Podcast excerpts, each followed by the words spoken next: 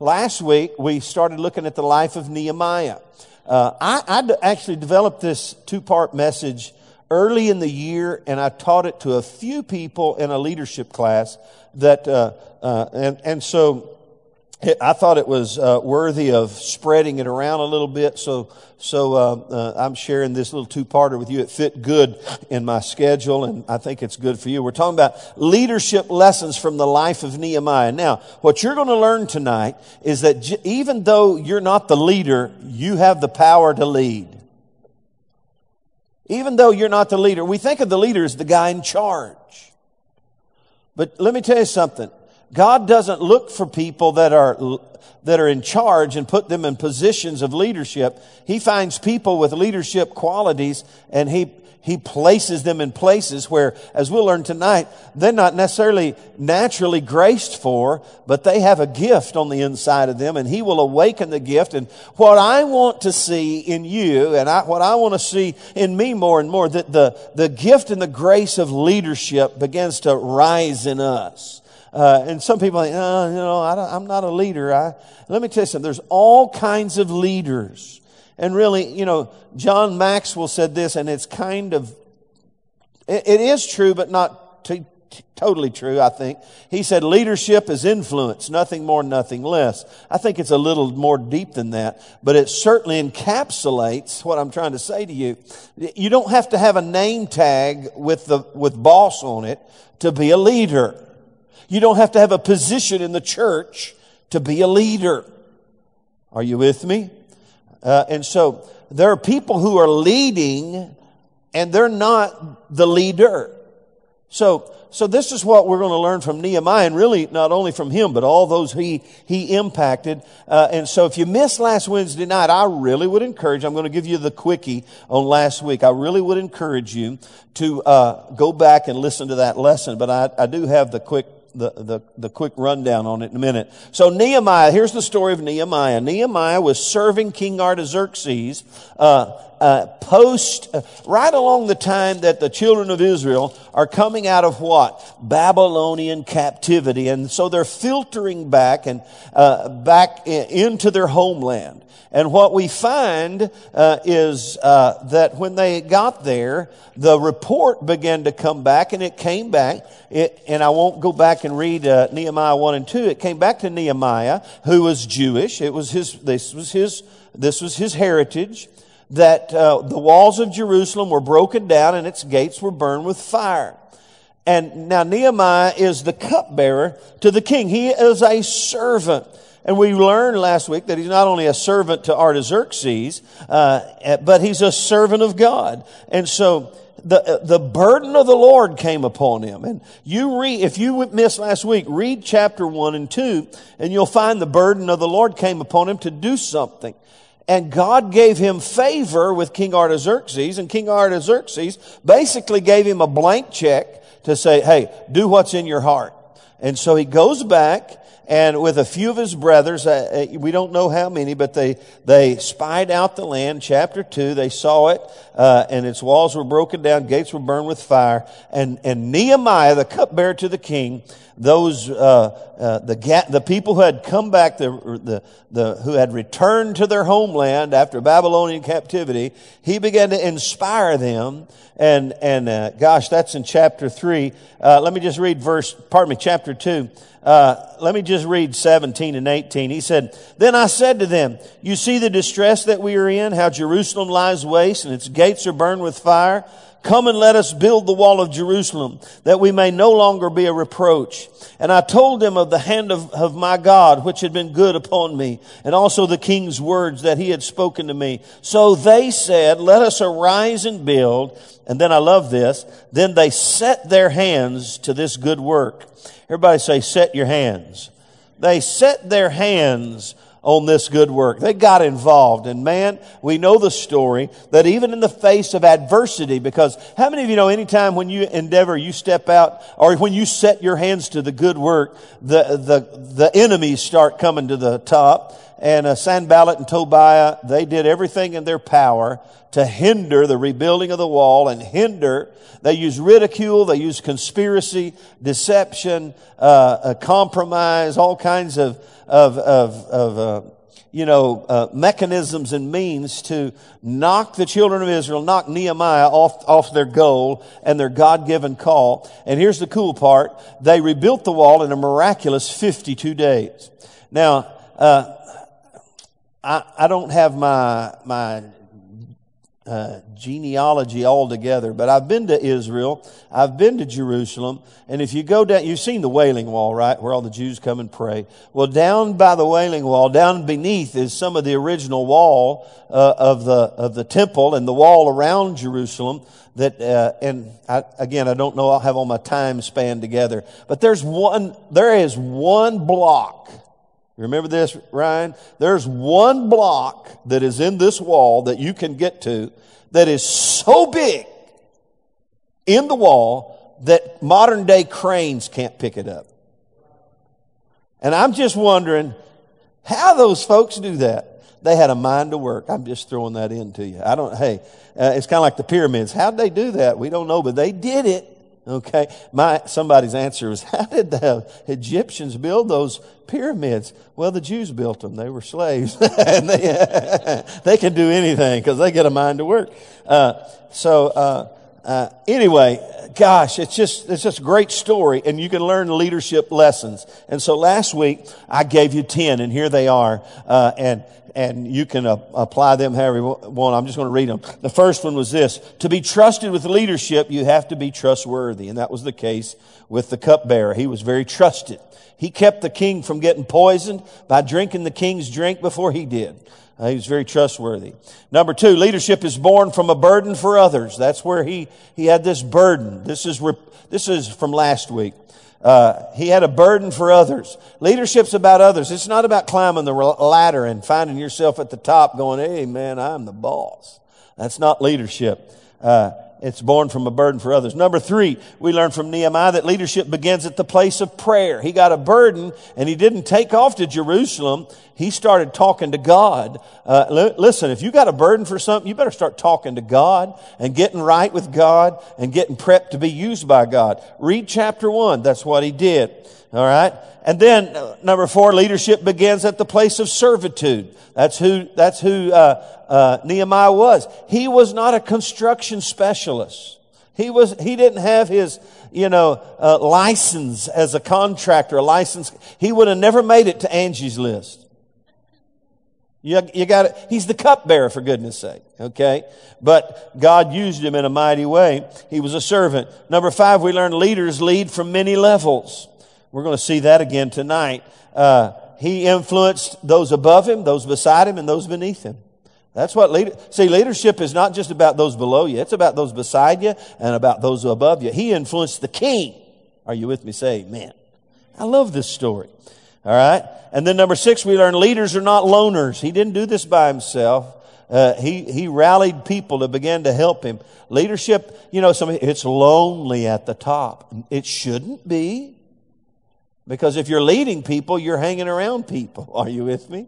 Amen. And then we learn from Nehemiah, leaders lead with purpose and vision. He was a man of purpose and vision. He communicated it. He, com- he committed to it. He communicated it. And then he completed it. Uh, and so he led with vision and purpose. Number eight, leaders will always have their adversaries. That's always the case. Number nine, leaders inspire, not require. Now that's a big one to me. Now, in modern day, even in secular business, let me tell you something. If you've got a domineering, bossy boss who's got a little ego in his system and he loves the fact that he can boss people around and he can, Eh, eh, you know, it's big I, little you. Did you know the productivity of that mindset is way beneath a, a mindset that says, hey, we're a team and together we can make a difference? Even though you're the boss, you don't have to be the, you understand what I'm saying? So we see in Nehemiah, he inspired these people. I read it to you. He got, he inspired them and they said, and that's the, you know, that's the challenge of church work.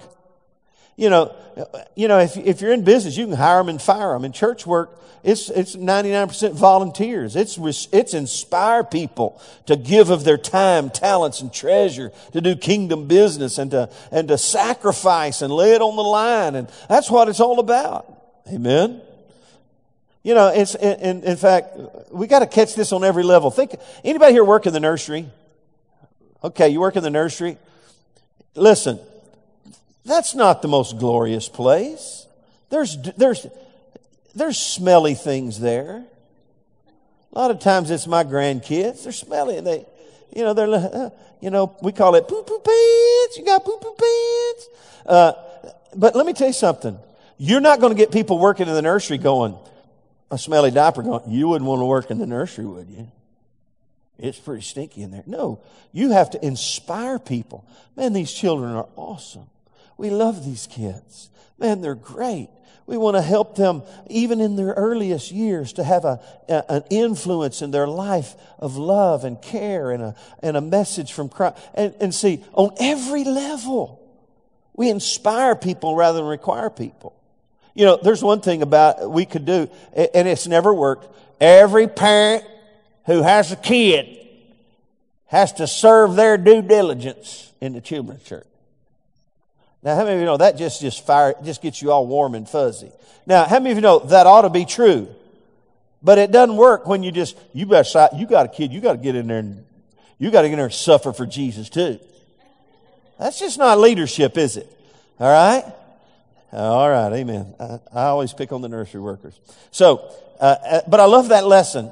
Here's number 10. Leaders are not self-reliant, they're God-dependent. And we see that in verse 20, the last uh, verse of Nehemiah 2. Now tonight we're going to look at uh, Nehemiah 3, 4, uh, and 5, and then finish in 6. I'm going to give you 10 more leadership lessons. I'm just going to pull them from the story because here's the story. From chapter 3, he inspires people and people start volunteering. They start working. There's opposition, but in 52 days, they finish the wall. That's those next three chapters. And I'm going to give you 10 more leadership lessons from those, uh, from those next three or four chapters. Are you ready? Everybody ready?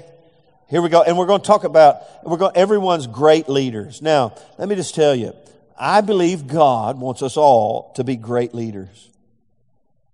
And I hear, I hear people all the time go, well, I'm just not, I'm just not, I'm just not a great leader. I'm just not, well, if that's what you want to be, but listen, all of us on some level need to be great at influencing others and inspiring people and leading people. That's who we are. We're the church for goodness sake.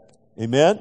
Are, are you with me? Say amen. Here we go. So great leaders. Number one, great leaders don't hesitate to delegate. They don't hesitate to delegate. And you know what chapter three is?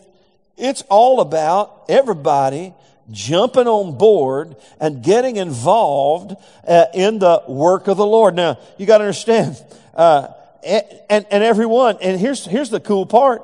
They were all different types of people doing different kinds of things, but understand something. When you look at it, uh, uh, there's this, this reality that we, anything significant for the kingdom. Hey, even on this minor, the, the children of El Mirador, I knew I was way out of my, my capacity to pull this off. And it looks like, uh, uh we're not saying stop bringing money, but it looks like we're going to meet our goal pretty quickly. Uh, but at the same time, I don't know where our goal is because we hadn't started buying clothes yet. We think we know where this goal is, but I'm certainly not going to say, hey, $6,000 our goal. And then Tom called me and say, well, we got everything but the shoes. We need another two.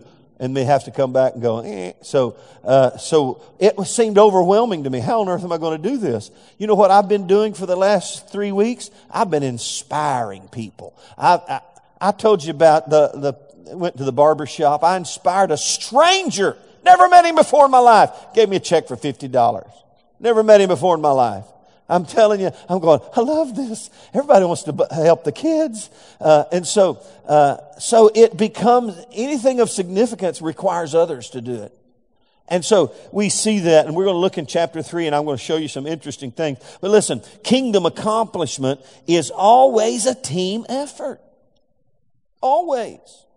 And here's the second line. The secret to success in most organizations is the ability to motivate the secondary leadership team around you. those, those people around you that are really doing the work. You know, I, you know, I get big ideas and then I realize I, I can't do these myself. I've got to get others on the board with me. We got to accomplish this thing together. You know, I got to, hey, woo, uh, hey, 2015, the year of evangelism. But let me tell you something. I'm not the evangelist. Okay? And, and, and, I don't know your friends and you don't know mine and, and, and we don't know, hey, so what, what do I do as the leader? I'm blowing the trumpet. Man, it's, it's a long way till March 15th, but what am I doing with you tonight? I'm, I'm, I'm realizing it's going to take a team effort. Great leaders don't hesitate to delegate. I used to think that you had to run everybody through the ringer of, of, of uh, uh, scrutiny before they could hand out a bulletin. I mean, you know, give me blood.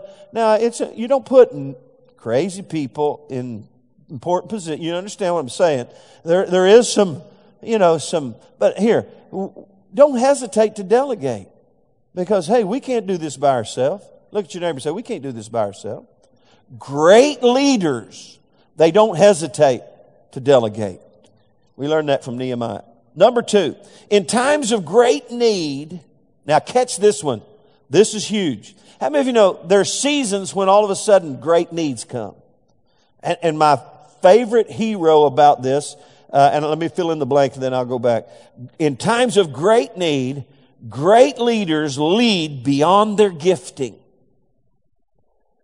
Now, even, I don't know about your politics. I love the last Bush president. I just, something in me wants to go fishing with him. I love the guy.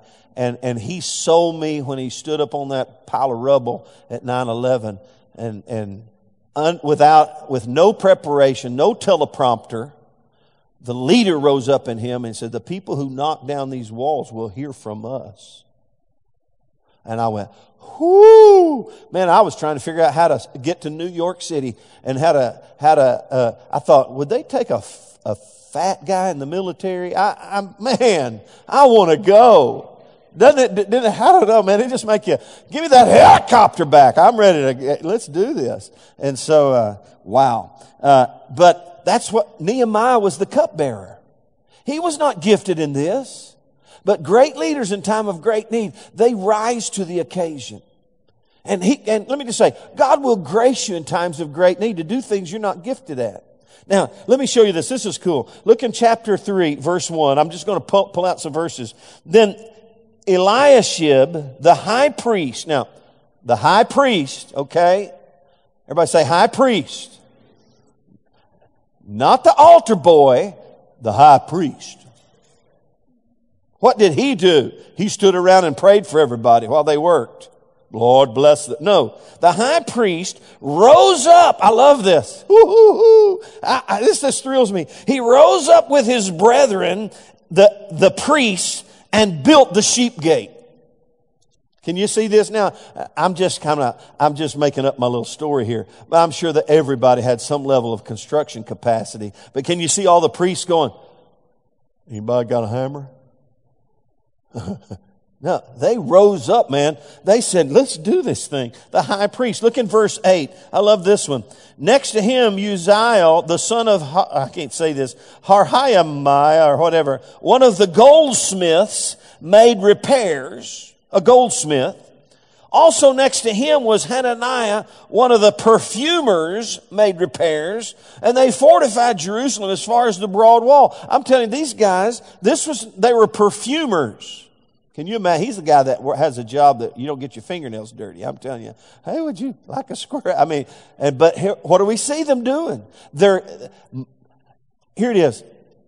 Nehemiah rose above his gifting in time of great need. And what did everybody else do? They followed suit. Boom.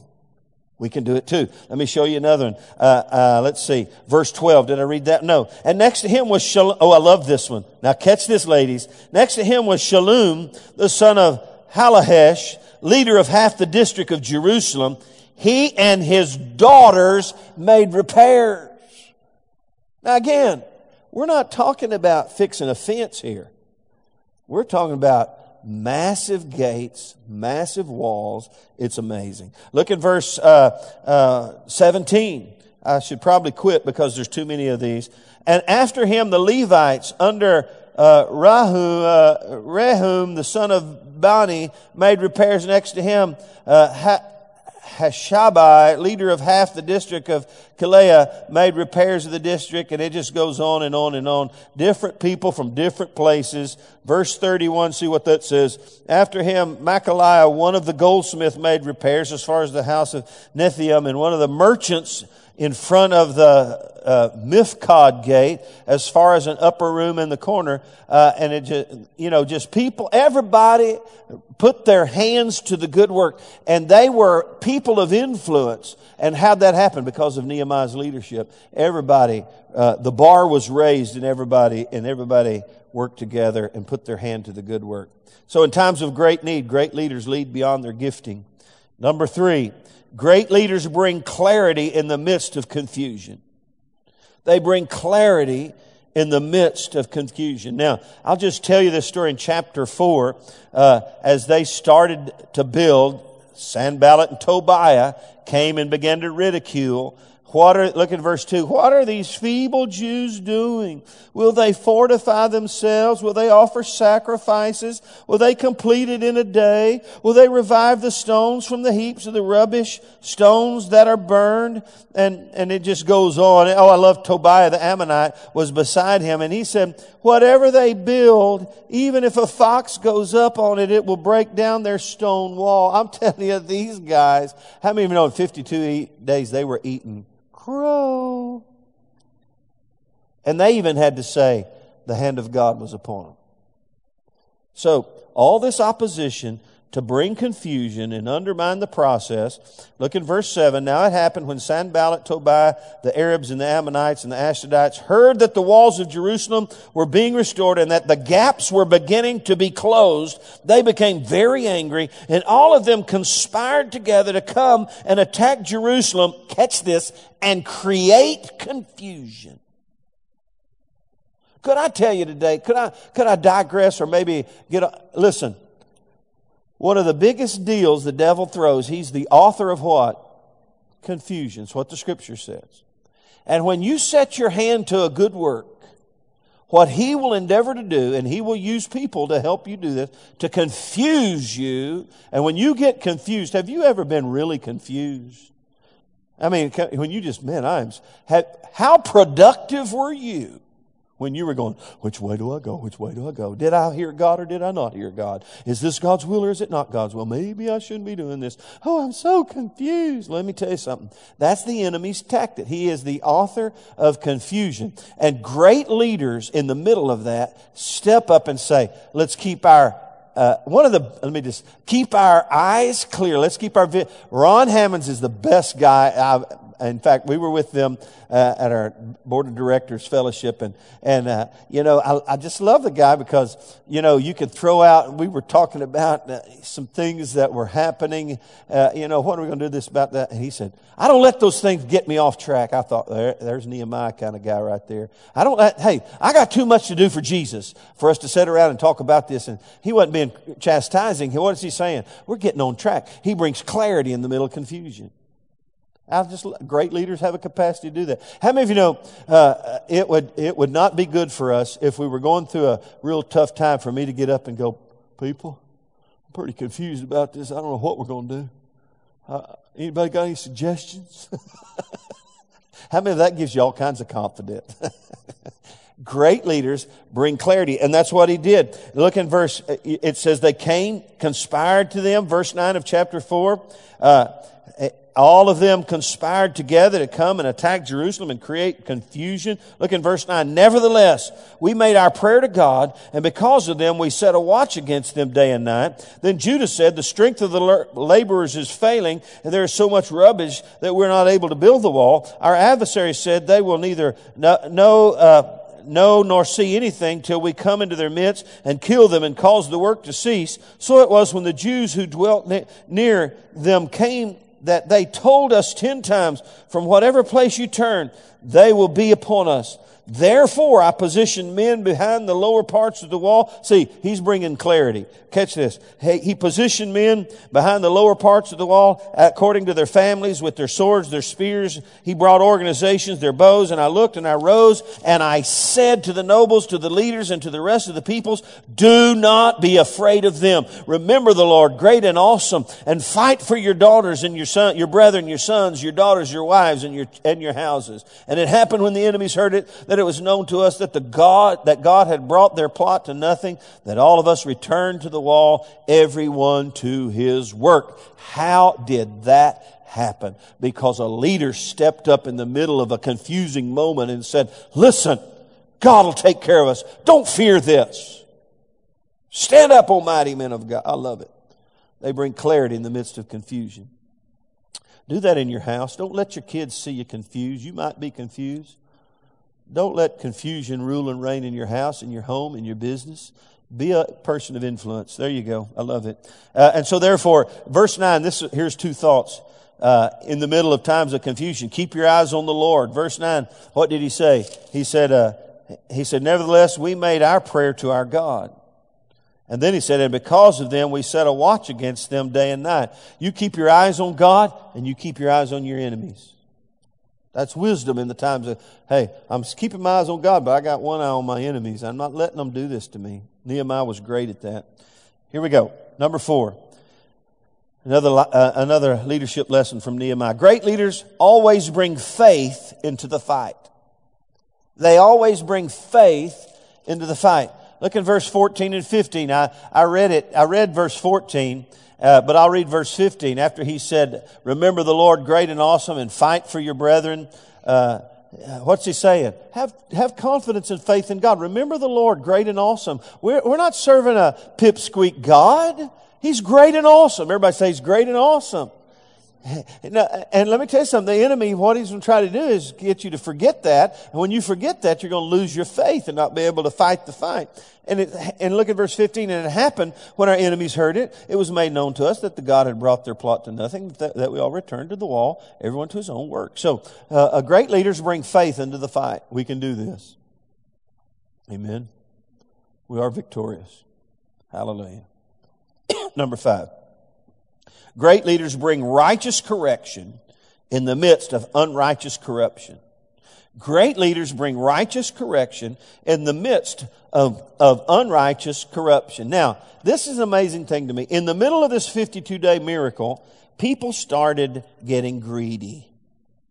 And basically, what happened in, from verse 1 through 6, the nobles were taking advantage of the returning slaves by charging them interest and exacting usury. They started making money off these people who had come back from nothing, Babylonian captivity, had nothing. Now they're helping rebuild the wall, and, and, and the money grab got on.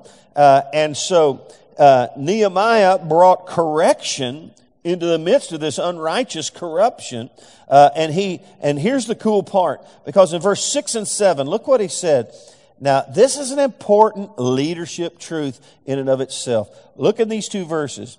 And I became very angry when I heard their outcry and their words. In other words, they're saying, these guys are ripping us off. We're trying to help and they're, we were in bondage back in in Babylon and they're putting us under financial bondage. Now catch this principle. Everybody ought to go home with this in their pocket. He said he became angry. Well, after I heard their out, outcry and their words, now verse 7, after serious thought. Everybody say after serious thought. In other words, what did Nehemiah not do?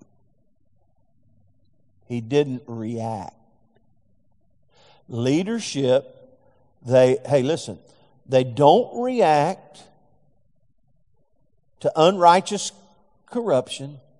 They respond with righteous correction. And so that's a leadership truth right there. If you're a leader, hey, you, you, what does it say? What's the scripture say? Uh, uh, slow to anger. What is it? Slow to speak, slow to anger. In other words, you don't pop off. Leaders know better than letting their words ensnare them.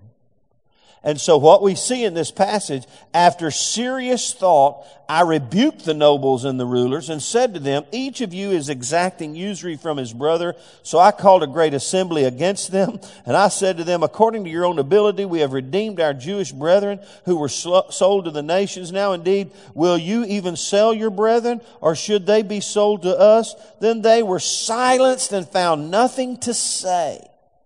And then I said, What you are doing is not good. Should you not walk in the fear of God because of the reproach of the nations, our enemies?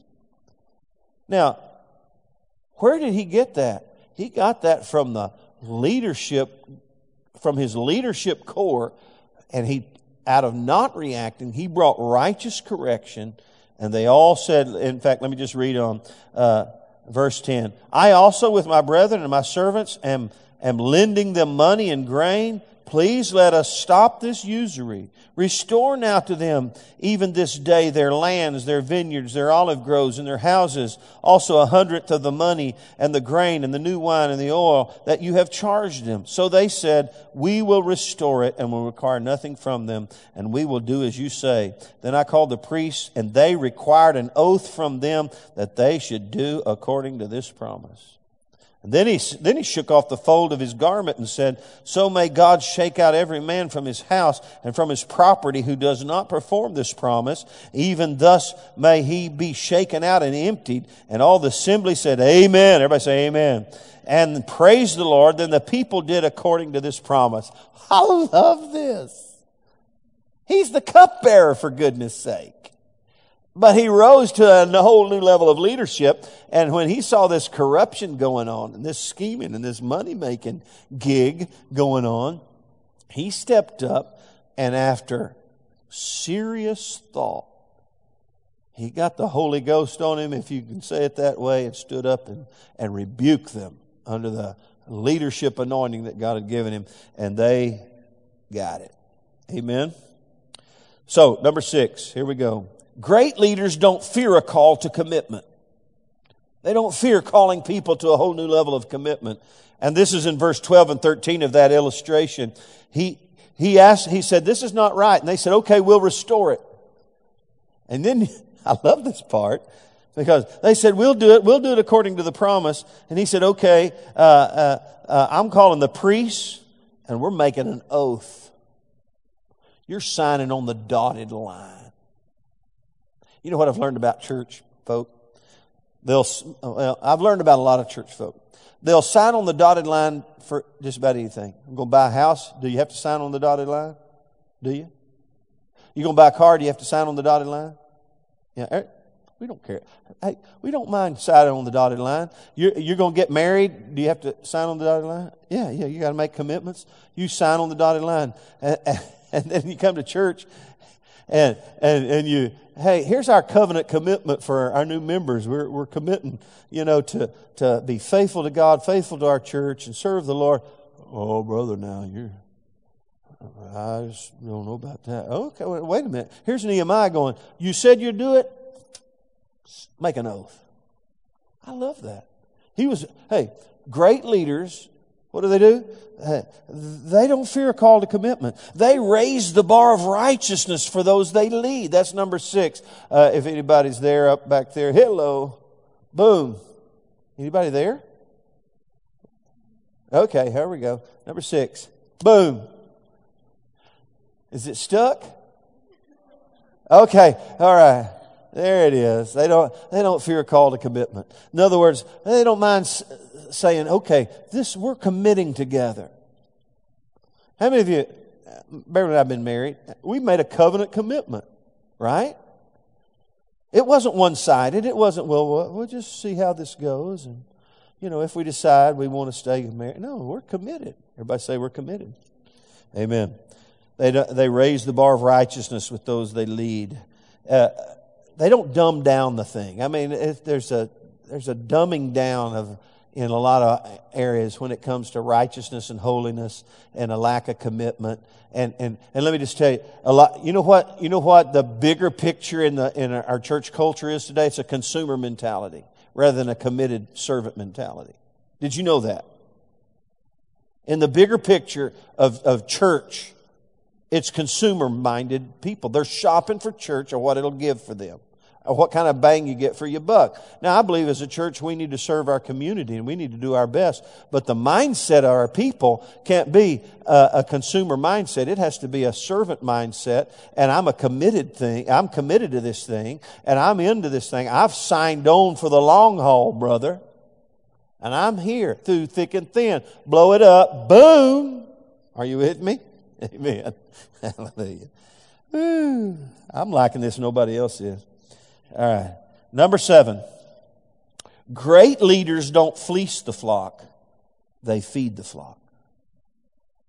Great leaders don't fleece the flock. They feed the flock. Look at Nehemiah 5:14. Moreover, from the time that I was appointed to be their governor in the land of Judah, from the 20th year until the 32nd year of King Artaxerxes, 12 years. He was gone a while from his cupbearer capacity. I don't know if Artaxerxes knew it was going to take that long, but he was gone for 12 years, even though he rebuilt the wall. Uh, neither I nor my brothers ate the governor's provisions but the former governors who were before me laid burdens on the people and took from them bread and wine, besides 40 shekels of silver. Uh, yes, even their servants bore rule over the people, but I did not do so because of the fear of the Lord. Now, sadly, some of the biggest leadership weaknesses that we've seen over the years has to do with the mishandling of money. Right? Just when the when the money cometh, leaders goeth. I mean, what were you thinking? But great leaders, they don't fleece the flock. In fact, uh, look what he says. Uh, uh, uh, he didn't take it from them. He he blessed them, and so so he said, I got too much fear of God to do that. And I've seen it in my, the course of my life. Some of the, some of the people who were early influences in my life, this is where they, they made their mess, they got messed up. M- massive amounts of money messed them up. And they started thinking it was all about them. And, uh, uh, but great leaders, they don't fleece the flock, they feed the flock. This is what it's for. Amen. Somebody say amen. Number eight, great leaders guard against any attack on their integrity. Uh, chapter six, uh, another attempt by uh, Sanballat and Tobiah. Uh, he tried to, they, they wanted to get him to compromise. And so he's on the wall, uh, and they come together. In verse 2, they said, Come, let us meet together among the villages in the plain of Ono. but they thought to do me harm. How many of you know your enemies are always wanting to do you harm? It's amazing to me how some of our leaders in our government today want to work out some kind of compromise with people who want to cut off our heads. Think about it. How ludicrous is that? I better get off my soapbox. Okay and talk to people who believe we're the infidel and try to compromise and work out a plan of how we can coexist. You can't coexist with people who want to cut off your head. Are you with me? Say amen. That's just me. And so here they are. Come down. They sought to do him harm. And, and he said, I can't come down. Verse 3, I sent messengers to them. He didn't even show up at the meeting. I sent messengers to them saying, I'm doing a great work so that I cannot come down. Why should the work cease while I leave it and go down to you? And they kept after him. And so, uh, he did not allow his integrity to be undermined by these, by a compromise. And I always tell people when somebody invites you to the valley of Ono, what do you tell them? Oh no. I got better things to do than go to the Valley of Ono. Everybody go, oh no. I'm not going to the Valley of Ono. All right. Um, uh, here's the here's the two blanks. Don't dialogue with the enemy. Don't listen to the lies of the enemy. They're all lies. He's the father of lies. Okay? And you guard your integrity. Don't make a com- compromise with the devil. Number nine, great leaders have a keen sense of prophetic perception. Now, even on a secular mindset, they have, some people call it a, a, a an intuition. I've seen this before. Great leaders, even from a secular standpoint, they have a, a, some kind of sixth sense about what's going on. When nobody else can see it, they see it.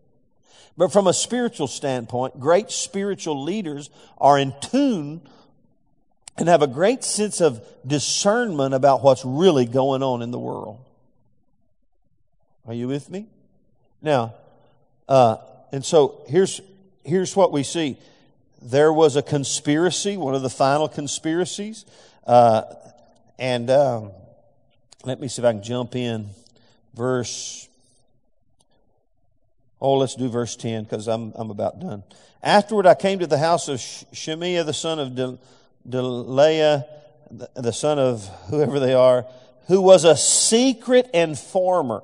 And he said, let me meet, let us meet together in the house of God within the temple and let us close the doors of the temple for they are coming to kill you. Indeed, at night they will come to kill you. Now this had all this, this sounded right. I mean, it sounded like this guy's for him, right? Man, there I found out some news they're coming to kill you. Let's go hide in the temple. And I said, should such a man, I love this, should such a man as I flee? Who is there, uh, and who is there such as I who would go into the temple to save his life? I will not go in. Verse 12. Then I perceived that God had not sent him at all, but that he pronounced this prophecy against me because Tobiah and Sanballat had hired him. For this reason he was hired, that I should be afraid and act that way in sin, so that they might have cause for an evil report, that they may that they might reproach me. My God, remember Tobiah, Tobiah and Sanballat according to their works and their prophetess Noadiah and the rest of the prophets who would have made me afraid. Now, listen, great leaders are not swayed by every Tom, Dick, and Harry that comes along and says, Thus saith the Lord. There's, there's a, how many of you know there's a valid prophetic voice in the world today, right? But listen, great leaders know the difference. They know and so there was a sense of perception. I perceive. There's something on the inside of me that goes, mm, mm, mm, this sounded right, but this is not right. Okay, there we go. And finally, great leaders are great finishers. And it says in verse 15 So the wall was finished on the 25th day of Elul in 52 days. And it happened when all our enemies heard of it, and all the nations around us saw these things, that they were very disheartened in their own eyes, for they perceived that this work was done by our God. Everybody said, Amen. Man, Nehemiah is an awesome guy. He wasn't perfect, but in, in, in this moment, he was, he was brought to the kingdom for such a time as this. And let me just throw this out. Let me see what time it is here. I don't want to, I'm about done. Let me just say this. I believe all of us have seasons in our life. This was a 52 day snapshot of Nehemiah. But it was a significant prophetic, important thing that happened through the cupbearer, the king. And let me just say, let me throw this out. This is what I feel. I think all of us have some Nehemiah moments, either under our belt or ahead of us, where if we will rise to the occasion, God will use us greatly as great leaders in the midst of uncertain times. And so I want to encourage you. I want you to begin to think that way. I want you to begin to expect that God wants to use you in a great way in this world to influence others and make a difference in the world. I think all of us can humbly and righteously say, I want to be a great leader in my life. Because great leadership is not about big I, little you. It's about burden for other people. Amen. So there you go. Uh, I want to encourage you to take these notes, think about them, ponder them. Go back and read Nehemiah. Read those, at least those first six chapters, and reprocess this, this illustration, this story, this amazing miracle that happened when one man, listen, one man got a burden that he didn't let die, that he said, I gotta, I gotta, I gotta do something about this. I can't let this go. And he risked his life to come into the king's court with a downcast expression to accomplish God's kingdom purposes. Amen. Let's stand up together and ask God to help us be great leaders in our lives, people of influence. Let's bow our heads. There's some people here who, let me just say, you have a low self perception of yourself.